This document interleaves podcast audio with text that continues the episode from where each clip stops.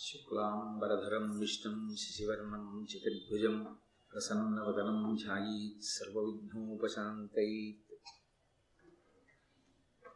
गुरुर्ब्रह्मा, गुरुर्विष्णुः, गुरुर्देवो महेश्वरः गुरुः साक्षात् परब्रह्म तस्मै श्रीगुरवै नमः। व्यासाय विष्णुरूपाय, व्यासरूपाय, विष्णवे, नमो वै ब्रह्मनिधये वासिष्ठाय नमो नमः।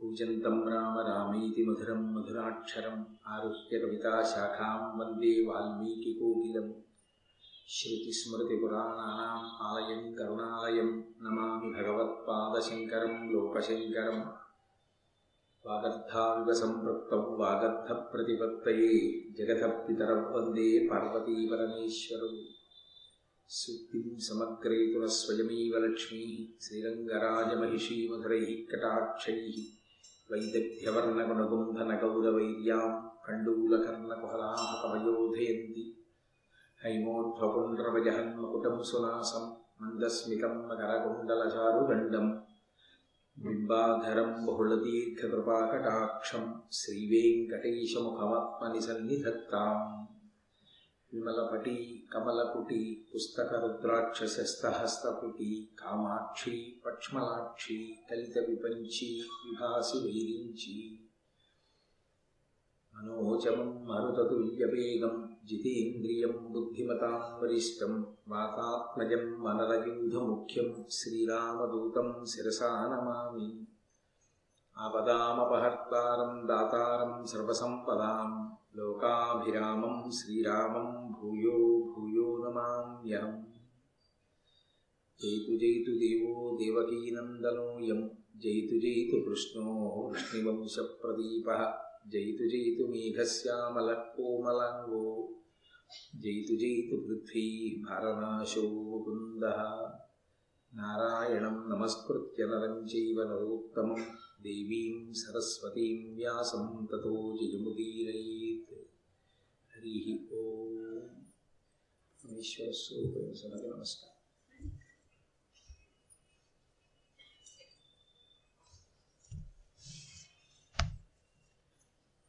నేను నిన్న మీతో మనవి చేశాను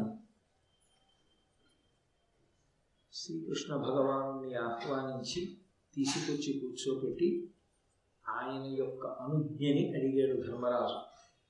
ఇలా రాజసూయ మహాయాగం చెయ్యాలని సంకల్పం చేశాను. ఆ మహాయాగాన్ని నిర్వహించినటువంటి కారణం చేతన తండ్రి గారైనటువంటి పాండురాజు గారు ఉన్నత గతుల్ని పొందుతాడు. యమసభలో ఉన్నవాడు ఇంద్రసభకి వెళతాడు. కానీ ఆ యాగాన్ని బ్రహ్మరాక్షసులు పాడు చేస్తారని ఆ మహాయాగం పూర్తయితే విశేషంగా జనక్షయం అయ్యేటట్టుగా మహోపద్రవకారకమైనటువంటి ఒక మహాయుద్ధం సంభవిస్తుందని నారద మహర్షి సెలవిచ్చారు. కాబట్టి నేను ధౌమ్యాది పురోహితులు చెప్పినటువంటి మాటని పురస్కరించుకుని ఈ యాగాన్ని నిర్వహణ చెయ్యాలి అని నిర్ణయానికి వచ్చాను. తండ్రిని ఉన్నత గతుల ఎందు నిలిపినటువంటి వాడే పుత్రుడు కనుక నా పుత్రధర్మాన్ని నేను నిర్వర్తించి దాని వలన లోకంలో ఉండేటటువంటి ప్రజల యొక్క పాపములు పరిహరింపబడడానికి కూడా సవకాశాన్ని కల్పిస్తుంది కనుక ఆ యాగాన్ని చెయ్యాలి అని సంకల్పం చేసుకున్నాను. కానీ నీ వంటి మహానుభావుడు అండదండగా నిలబడి నీవు అనుజ్ఞ ఇస్తే చెయ్యిని అంటే నేను ఆ యాగాన్ని ప్రారంభం చేస్తాను. కాబట్టి నన్ను అనుగ్రహించవలసింది అని అడిగాడు.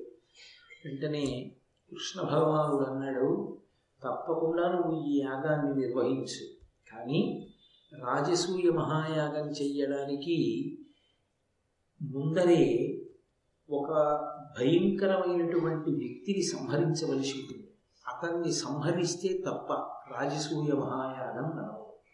మహాభారతంలో ఉండేటటువంటి చిత్రమైన స్థితి అది. శ్రీకృష్ణ భగవానుడికి పాండవులు సహాయపడ్డారా? పాండవులకి కృష్ణుడు సహాయపడ్డారా? ఈ ప్రశ్న వేసి భారతాన్ని పరిశీలన చేస్తే అనేక సందర్భాల్లో కృష్ణ భగవానుడికి పాండవులు సహాయపడ్డారు. అనేక సందర్భాల్లో పాండవులకి కృష్ణుడు సహాయపడ్డాడు. ఎవరు ఎవరికి సహాయపడినా ఒకటి మాత్రం పరమ సత్యం. కృష్ణ భగవానుడి యొక్క అవతారము ప్రధాన ప్రయోజనము ధర్మ సంస్థాపన. ధర్మ సంస్థాపన చెయ్యడానికి ఎవరు ధార్మికులైనటువంటి వారు ఉంటారో వాళ్ళని తన చేతి ఉపకరణంగా భగవానుడు స్వీకరిస్తాడు. పాండవులు పరమధర్మాత్ములు కనుక ధర్మ సంస్థాపన ఎందు వారిని చేతి పనిముట్టుగా స్వీకరించాడు. అది వారి జన్మకి ధన్యత. ఇక పరమేశ్వరుడైనటువంటి కృష్ణ భగవానుని యొక్క అవతార ప్రయోజనమే ధర్మ సంస్థాపన. శ్రీరామావతారానికి శ్రీకృష్ణావతారానికి ఒక ప్రధానమైనటువంటి భేదం మీకు కనపడుతుంది.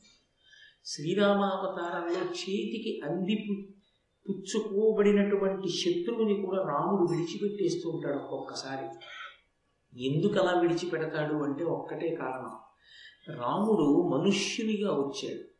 మనుష్యునిగా వచ్చాడు కాబట్టి మనుష్య జీవితంలో ఎలా ఉంటుందో రామావతారంలో కూడా అలాగే ఉంటుంది. మారీచుడు చేతికి దొరికాడు. చేతికి దొరికినటువంటి మారీచుడిని చంపలేదు.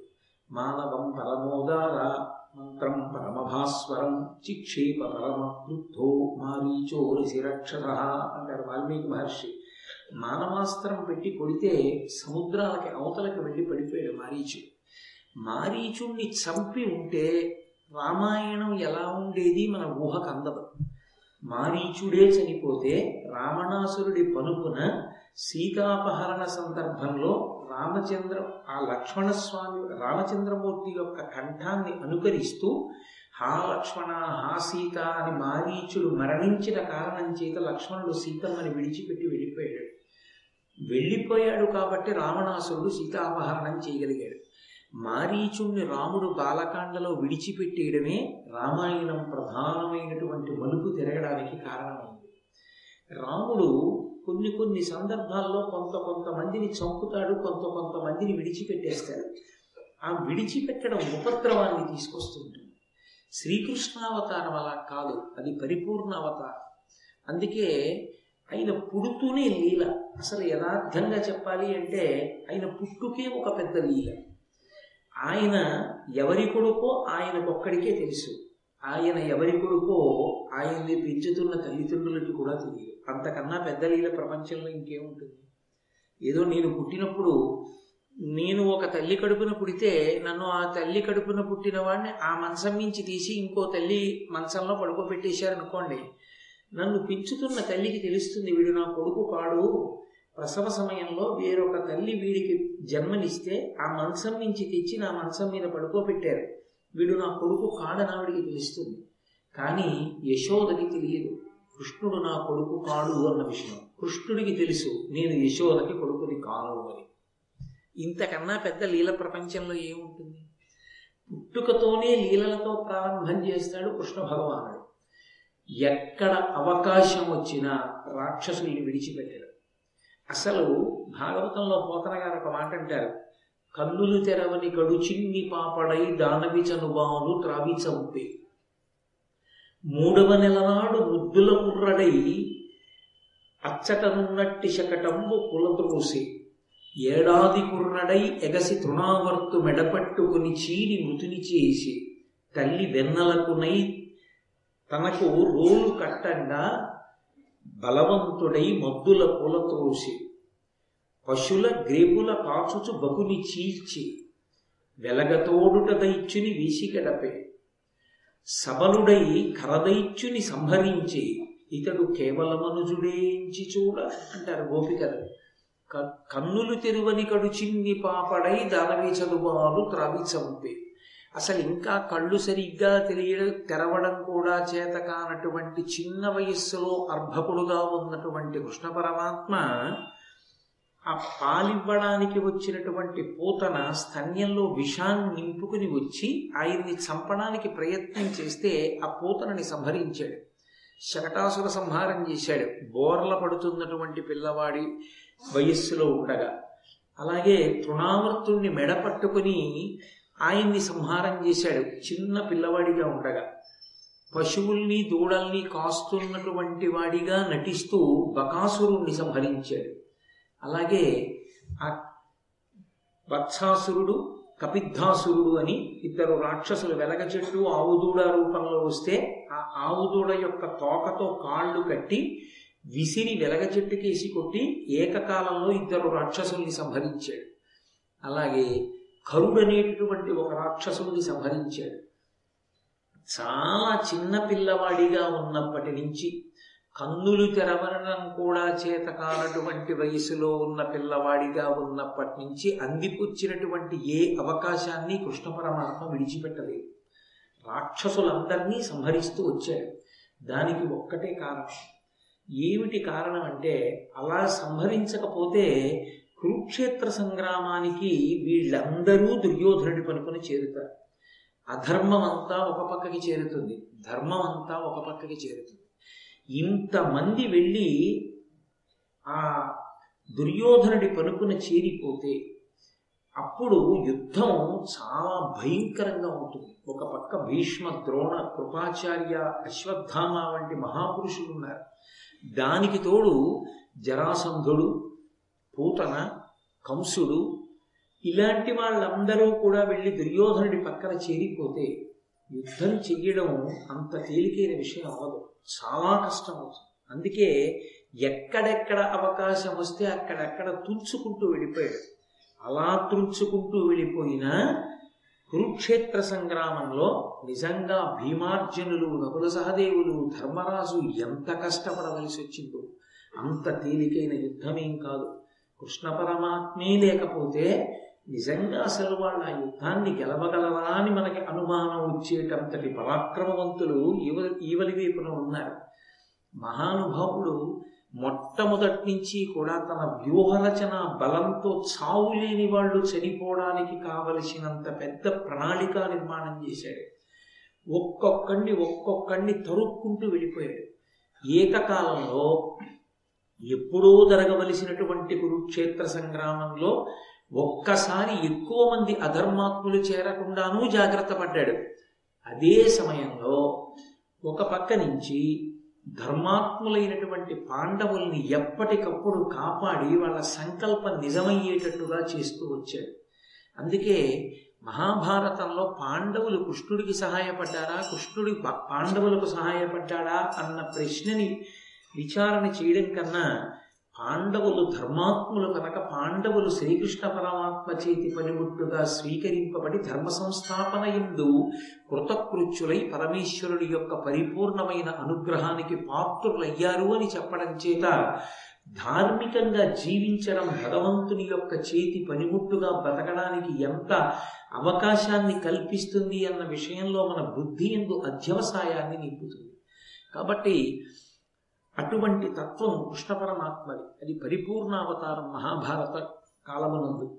అందుకని ఆ కృష్ణ భగవానుడు ధర్మరాజుతో మాట్లాడుతూ ఒక మాట అంటాడు నువ్వు సంకల్పం చేశావు చాలా బాగుంది. రాజసూయ మహాయాగం చెయ్యవలసింది. నువ్వు తప్ప రాజసూయ మహాయాగం చెయ్యగలిగినటువంటి ప్రజ్ఞావంతులెవరూ లేరు. అంతటి విశేష శివుషి విభావ సంపన్నుడవు. నలుగురు తమ్ములు విశేషమైనటువంటి బలము కలిగినటువంటి వాళ్ళు కాబట్టి నువ్వు చేయి కానీ ఒక్కటి గుర్తుపెట్టుకో. రాజసూయ మహాయాగాన్ని సంకల్పం చేసి అన్ని దిక్కులకు నాలుగు దిక్కులకు నీ నలుగురు తమ్ముళ్ళని పంపే ముందే రహస్యంగా ఒక వ్యక్తిని మట్టు పెట్టేయాలి. ఆ వ్యక్తిని మట్టు పెట్టకుండా రాజసూయ మహాయాగ సంకల్పం నువ్వు చేస్తే నెరవేరుతుందని నేను అనుకోను ధర్మరాజు గారు ఉలిక్కిపడ్డాడు ఎవరా వ్యక్తి అంత ప్రమాదాన్ని తెచ్చిపెట్టగలిగిన వాడెవరు? అంతటి బలసంపన్నుడెవరు?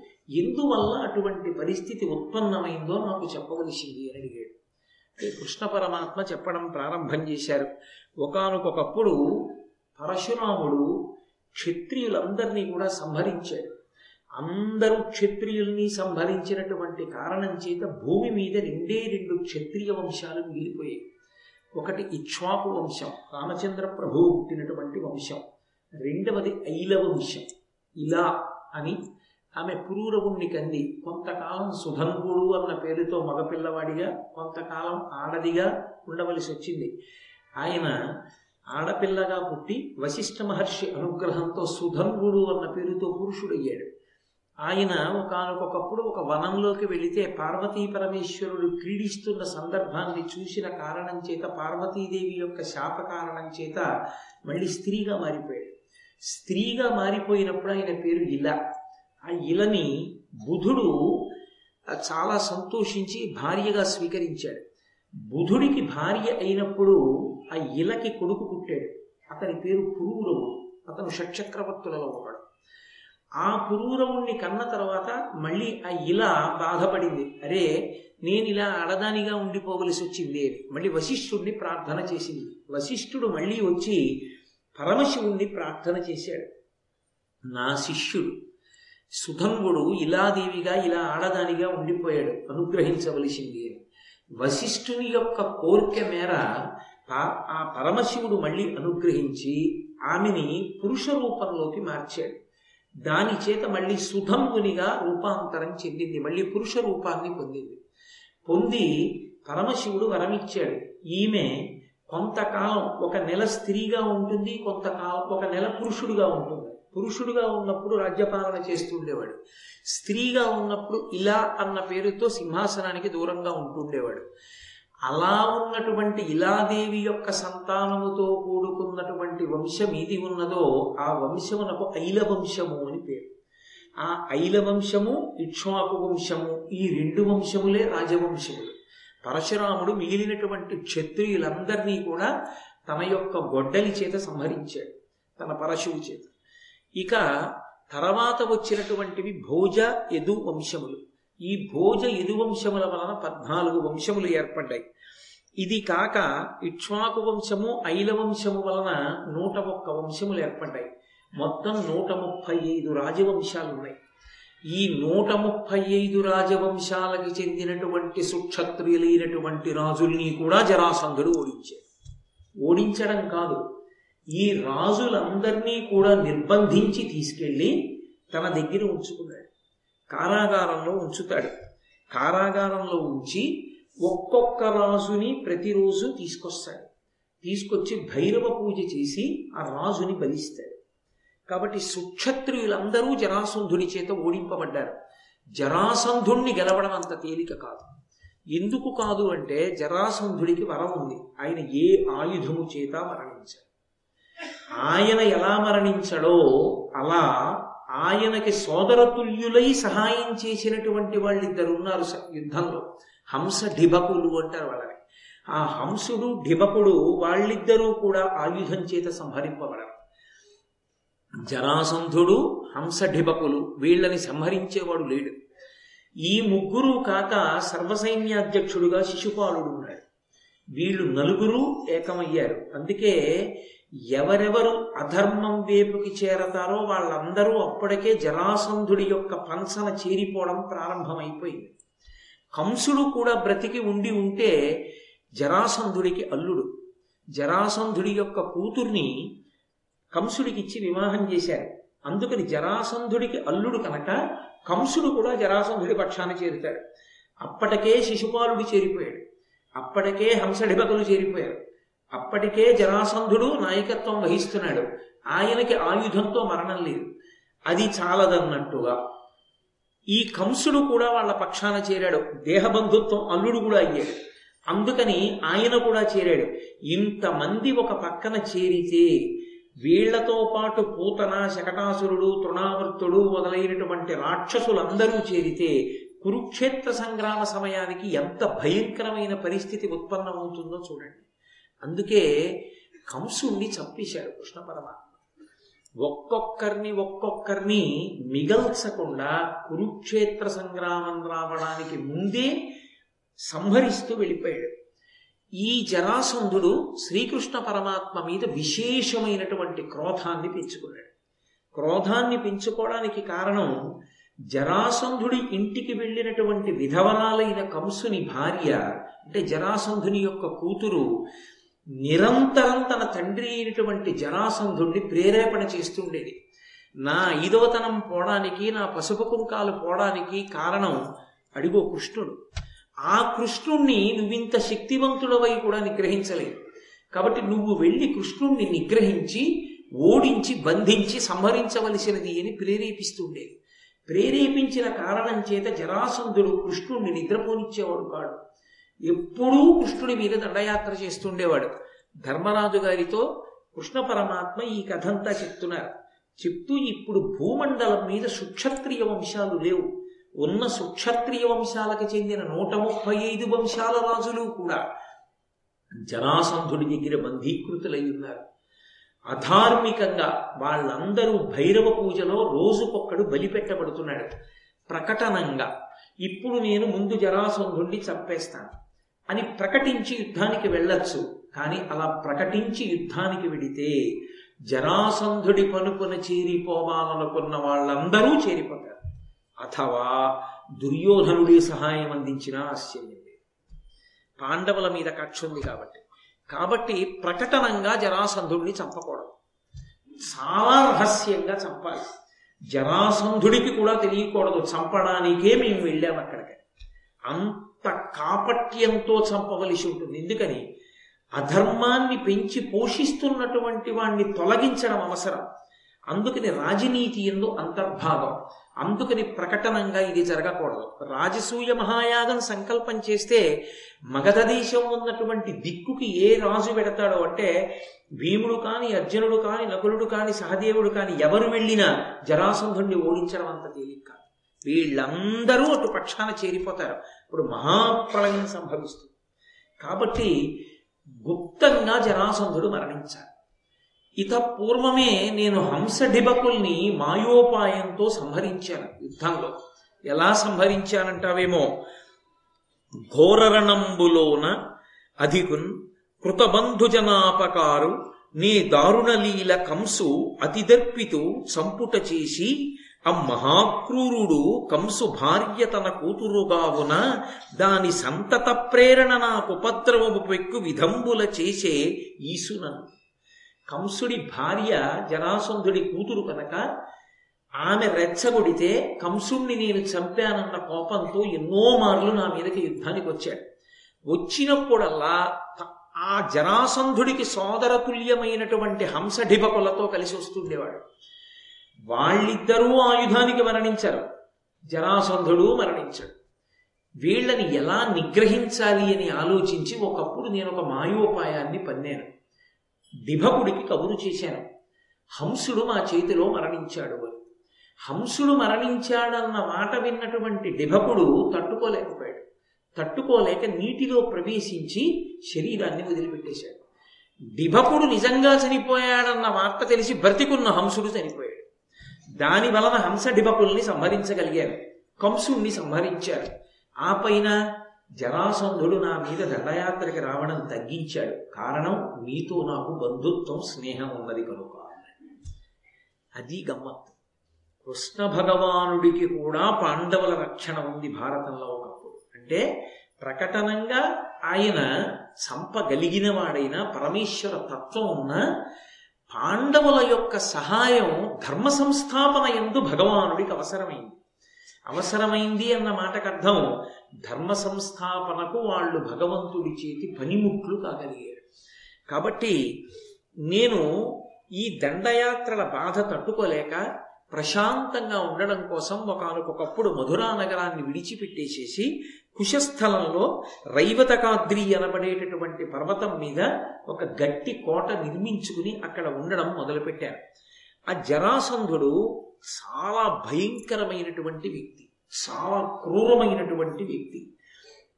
అటువంటి క్రూరుడు దుర్మార్గుడైనటువంటి జరాసంధుడు ప్రతిరోజు కూడా ఉగ్ర పూజ చేస్తూ ఉంటాడు. ఖలుడు బృహద్రథాత్మజుడు. గర్వితుడై మహిలోని రాజులన్ వెలుకురబట్టి తెచ్చి చెరబెట్టి గిరిద్రజమనం పురంబులో జొలయక నిత్య మొక్కుని సూనరివోలె వధించి నేమమున్ బలిమియు నేర్పణంగటకి భైరవ పూజయునర్చు నుగ్గుడై నూట ముప్పై ఎనిమిది రాజవంశాలకి చెందినటువంటి సుక్షత్రియులైనటువంటి రాజులందరినీ తీసుకెళ్ళి కారాగారంలో పెట్టడమే కాకుండా ప్రతిరోజు ఉగ్రపూజ చేసి భైరవుడికి ఒక్కొక్క మహారాజుని తీసుకొచ్చి బలిపీఠం మీద కూర్చోబెట్టి సంహారం చేస్తాడు. దాని వలన ఎందరో రాజులు మరణిస్తున్నారు. ఈ అధార్మికమైనటువంటి వధని ఆపు చేయాలి. ఆపు చేసి ఆ రాజులందరినీ కూడా రక్షించాలి. ముందు జరాసంధుని సంహరించాలి. కాబట్టి నాతో పాటుగా భీముణ్ణి అర్జునుణ్ణి పంపించు. మేము ముగ్గురం బయలుదేరి ఆ జరాసంధుణ్ణి సంహారం చేస్తాం. కాబట్టి నాతో పంపవలసింది అన్నాడు. చాలా ఆశ్చర్యపోయాడు ధర్మరాజు. ఇంత గొప్పగా నువ్వు ఒక వ్యక్తిని సంహరించడానికి కాపక్ష్యంతో మారువేషాలతో వెళ్ళవలసినటువంటి అవసరం ఉన్నదని ఉగ్గడిస్తున్నావంటే జరాసంధుడికి అసలు ఇంత భయంకరమైనటువంటి ప్రతాపం ఎలా వచ్చింది? ఎక్కడ నేర్చుకున్నాడు? ఏ గురువు దగ్గర అభ్యసించి ఉండి ఉంటాడు? అతనికి ఇంత బలం ఎక్కడిది? అట్టి అతిదారుణత్వము అట్టి అజేయ భుజ విక్రమాధిక్యము వాడి టిక్రియ పడసే అతని పుట్టిన విధి ఎట్లు చెప్పు పొలుపుగా నాకు అంత అపారమైనటువంటి భుజ పరాక్రమమా? అంతటి విశేషమైనటువంటి దారుణత్వమా? పరాక్రమానికి క్రౌర్యం తోడయిందా? లోకాలన్నిటినీ కూడా గడగడలాడిస్తున్నాడా? అసలు వాడు పుట్టుక ఎలా పుట్టాడయా జరాసంధుడు? ఇంత బలం ఎక్కడి నుంచి వచ్చింది? ఏది నాకు చెప్పు? ఆ విశేషం కృష్ణ అని అడిగాడు.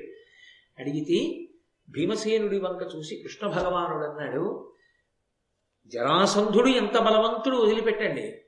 నాతో పాటుగా భీమసేనుడు అర్జునుడు వస్తే జరాసంధుణ్ణి ఎలా మట్టు పెట్టాలో మార్గం నేను చెప్తాను ఆ మార్గంలో జరాసంధుణ్ణి మట్టు పెడదాం. ఏమంటావు భీమసేన? బయలుదేరుదామా? అని అడిగాడు.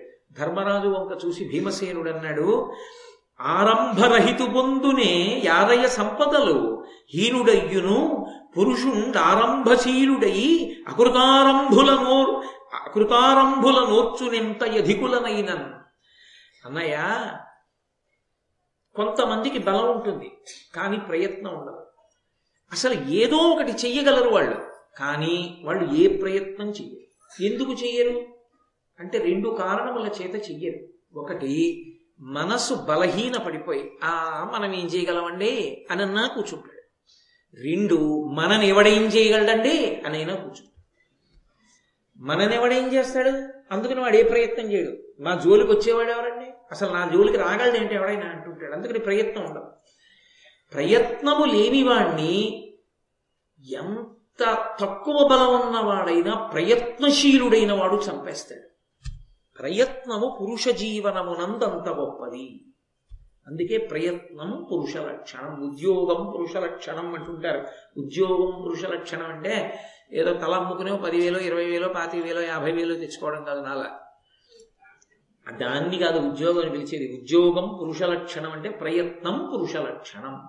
ప్రయత్నం అంటే ఏదైనా ఒక కార్యాన్ని సంకల్పం చేసినప్పుడు ఈ కార్యక్రమాన్ని సాధించడానికి ఎటువంటి ప్రణాళికా రచన చెయ్యవలసి ఉంటుందని ఊహ చేసి ఆ ప్రణాళికాబద్ధంగా అడుగులు వేసి కదలిక ప్రారంభం చేసి ప్రయత్నం చేసేటటువంటి వ్యక్తి జీవితంలో తప్పకుండా ఎప్పుడో అప్పుడు ఏదో ఒక విషయంలో భగవంతుని యొక్క అనుగ్రహం చేత తప్పకుండా విజయాన్ని సాధించి తీరుతాడు. అయితే పురుష ప్రయత్నం ఒక్కటే విజయమునకు కారణం కాదు. కేవల పురుష ప్రయత్నం చేత కార్యములు సాధింపబడవు. అందుకే శ్రీరామాయణంలో వాల్మీకి మహర్షి సీతమ్మ చేత చెప్పిస్తారు కచ్చిత్ పురుషకారంచ దైవంచ ప్రతిపద్యతే అంటారు. పురుషుడు చేసేటటువంటి ప్రయత్నానికి భగవంతుని యొక్క అనుగ్రహము తోడై రావాలి. ఎంత కుండడు పాలైనా పెరుగు అవ్వాలంటే ఒక్క చుక్క పెరుగు అందులో పడాలి. పడితే కుండడు పాలు పెరుగవుతాయి. పరమేశ్వరుని యొక్క అనుగ్రహము కూడా తోడు రావాలి. అందుకే తన యొక్క పౌరుష పరాక్రమములు తన తెలివితేటలతో పాటుగా భగవంతుని యొక్క అనుగ్రహమును పొందడానికి భక్తితో విధేయుడై ఈశ్వరార్చన చేస్తుంటారు